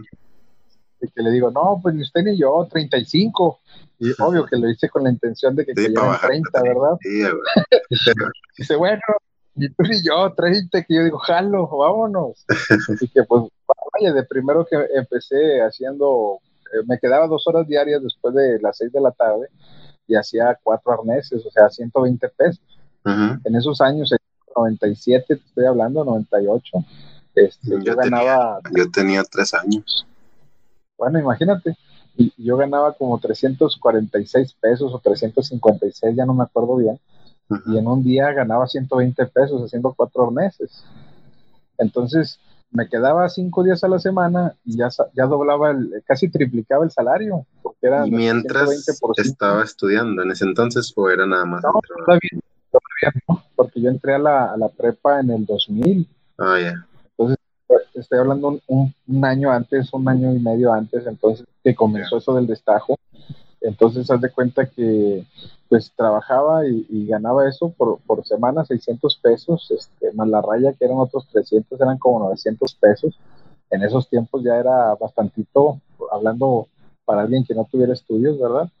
Sino que de repente, de repente le dije al patrón, ¿verdad? Oiga, patrón, ¿qué le parece si me quedo a dormir en la empresa? Y, y obvio, no me quedo a dormir, me quedo a trabajar y le doy hasta que el cuerpo aguante y entonces, este, pues aquí amanezco, me echo un baño y trabajo porque teníamos esta regadera. ¿eh? Entonces, lo convencimos. Taller, taller, Sí, sí, taller casero. Entonces lo convencimos porque me dijo que si conocía a otra persona que trabajara igual que yo, y inventé, invité a un amigo mío, ¿verdad? Este, sin agraviar. Y entonces, este, pues nos pusimos al tú por tú ahí a trabajar y primero trabajamos de forma coludida, produciendo entre los dos y repartiendo la ganancia. Y luego ya después que agarró la hebra de cómo iba el negocio, o sea, de cómo iba todo el procedimiento, pues empezamos a competir, a ver quién hace más. entonces, este, pues le dábamos una recia y empezamos a ganar fácil, fácil, como tres mil pesos por semana. Y era como 10 veces lo que yo ganaba la semana. Desde ahí, pues ya, ya, me había, ya me había casado, yo ya tenía mi pareja, ¿verdad? Mi esposa que pues, todavía está conmigo y ya tenemos más de 20 años juntos. Y pues empezamos a comprar que la litera, que la estufa, cosas así, ¿no? lo que nos hacía falta. Y luego de repente, pues vaya, yo dije, en estas fechas, cuando empecé a tener dinerillo, que ya me empezó a sobrar, ya tenía una faja como de 50 mil pesos ahí guardado en la casa, ¿verdad? Entonces me, me volvió la espinita en, el cerebro de, querer estudiar, ¿verdad? Porque decía yo, pues cuando estaba más joven decía que no tenía dinero y que no tenía quien me apoyara. Pero yo, ahorita ya soy adulto. Ya soy adulto y ya tengo, ya tengo dinero, ¿verdad? Y, estaba en la decida. Ajá, y yo estaba en la decida de, o si poner un, un taller, comprar algunas máquinas de coser o algunas máquinas de soldar, porque también sabía soldar en esas fechas, o ponerme a estudiar. Entonces, ya con dinero en la bolsa, pues fui y le hablé con el patrón, ¿verdad? Pues dije, lo convencí para, para trabajar, eh, para ganar más. Entonces yo quiero que me dé un aumento porque él está viendo que estoy produciendo y ya tenía confianza, tanto que, que, me pagaba en sus carros el, patrón, ¿verdad? Obvio, eh, para, para, ir a construirle sus casas a, sus hijos, ¿verdad? Porque sabía que también era albañil y todo eso. Entonces este, pues me, llevaba y me traía. Entonces, este, pues fui, fui y le dije, oiga, patrón, ¿cómo ve? Este, pues quiero ganar más, ¿verdad? Porque se me hace que gano muy poquito, 300 pesos, y, no se compara lo que gano de estajo, ¿verdad? Entonces, pues tarde que temprano se va a acabar este, esta minita, y pues quiero que me mejore el salario. Y luego me dice, no, es que mira, que ante la ley no se puede porque pues tú tienes secundaria y hasta tienes un tope, legalmente tienes un tope y de ahí no vas a pasar. Y entonces de cuenta que me cayó el balde de agua fría, ¿verdad? Y a ver, ¿cómo? Entonces voy a vivir toda la vida jodido. Y luego aguantando, aguantando gente que gane más que yo y sabiendo menos que yo, porque si era cuerda, ¿verdad? En la juventud. Entonces le dije, bueno, ¿qué le parece? ¿Qué le parece si, si me meto a estudiar y me apoya, verdad? Y entonces yo bien confiado de que ya tenía ganada la confianza de, la empresa y, y, del apoyo del patrón, pues me dice, pues aviéntate, no pasa nada y, pues que me aviento. Y fue ahí cuando, cuando presenté el examen de selección acá en la prepa y de primero pues este pues estaba joven, no, aparentaba la edad que tenía, aunque ya tenía 20 años, parecía un huerquillo de 16, 15 años, pues siempre he sido lampiño. Entonces, pues vaya, para no hacerte el cuento largo, pasé, pasé el examen.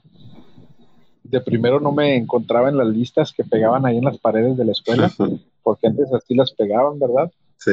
Y, y pues yo bien aguitado que no me había encontrado, yo iba para afuera y otro amigo que ahorita este, se apellida Mayorga, me dice, eh, pues regrésate y búscate bien porque yo del primero no me encontré, pero me busqué. Sí, me, me, me busqué en otro, en otro, en otra lista y ahí estaba. Y pues que vamos otra vez. Y yo le, yo le dije, no, hombre, canijo, me estás ilusionando y que si no me encuentro te voy a dar unos coscorrones por estarme ahí calentando la, la mente, ¿verdad? Y no, que vamos. Y, y, resulta que estaba en la página siguiente, como el, el primero en la lista, ¿verdad? Entonces, este, pues me presento con la papelería, y, hago el trámite y resulta que pues eh, las secretarias que estaban atendiendo pues me mandan a la dirección por el visto bueno, que porque yo ya era una persona adulta y, pues que pues era para ver si me daban chance de estudiar porque pues no se les hacía lícito mezclar a gente de 15, 14 años con una persona que tuviese 20 años, ¿verdad? En este caso yo tenía los 20. Y pues hablo con el director, ¿verdad? El subdirector de Ovalle, se apellidaba, o se apellida y entonces me lee la cartilla desde que entré a la oficina, ¿verdad? Porque usaba el pelo largo, traía la colita del típico cholo, el arete, y como siempre, con mis Converse, ¿verdad? Bien vestido. Entonces me dice, a ver, ¿qué se te ofrece, muchacho? Y luego le digo, no, pues puedo pasar. Y dice, no, adelante, pásale, siéntate. Y digo, no, hombre, así estoy bien parado me dice, ¿qué, ¿cuál es el problema? ¿Por qué te mandaron conmigo? Le digo, no, pues, pues me dijeron que viniera por el bobo, pero yo no sabía ni qué era el bobo, ¿verdad? Ya después me enteré que era el visto bueno. Y el visto pues era la aceptación para que pudieras continuar con el trámite. Entonces le digo, no, pues la, señorita me dijo que viniera para acá y, pues aquí estoy, ¿verdad? Para ver qué me puede recomendar usted. Y me dice, ¿en serio quieres estudiar? Fíjate, fui, fui así como que rechazado por la apariencia. Tuve una una pequeña, vamos a decirlo, como una retroalimentación bien seca ahí. Y me dice, ¿en serio quieres estudiar? Le digo, ¿por qué? ¿Cuál es, cuál es el problema? Pues es que mírate cómo vienes. Y yo le dije, pues ¿cómo vengo? Pues vengo, vengo a pie, en camión, ¿verdad? O sea, me reí, ¿verdad? Dice, no, no, no, no, este, te estoy hablando de tu apariencia. Yo le dije, bueno, pues la cara que tengo así la tengo, ni modo que me la corte y me la quite, ¿verdad? Y se rió, ¿verdad? Entonces dice, no, pues es que mira, traes el pelo largo. Yo le dije, bueno, tiene unas tijeras, este, si quieres me lo corto, ¿verdad? No pasa nada, el pelo crece. Y si el arete, el arete me lo quito también, este, no nació conmigo. Entonces me dice, a mí se me hace que es puro pedo que quieres estudiar. A mí se me hace que quieres venir a sacar a los muchachos y llevártelos por ahí a drogarte y que no sé qué. Hombre, me enojé, pelado, me enojé. Eh, típico, típico del profe, ¿verdad? Que conoces, que cuando se enoja, se enoja. Entonces, este, pues me salió el valor, ¿verdad? Y le dije, oiga, obvio que le hablaba con respeto. oiga, ¿usted qué, qué, piensa que yo soy? Y le puse la palabra de, del típico mexicano, ¿verdad? Los que somos muchos y que donde quiera que sales te encuentras uno. O sea, seguramente le voy a dar mi dirección, eh, eh, el, teléfono, el nombre, el apellido, el acta de nacimiento y, todo, todos mis generales. Ajá. Y luego venir a cometer una tarugada.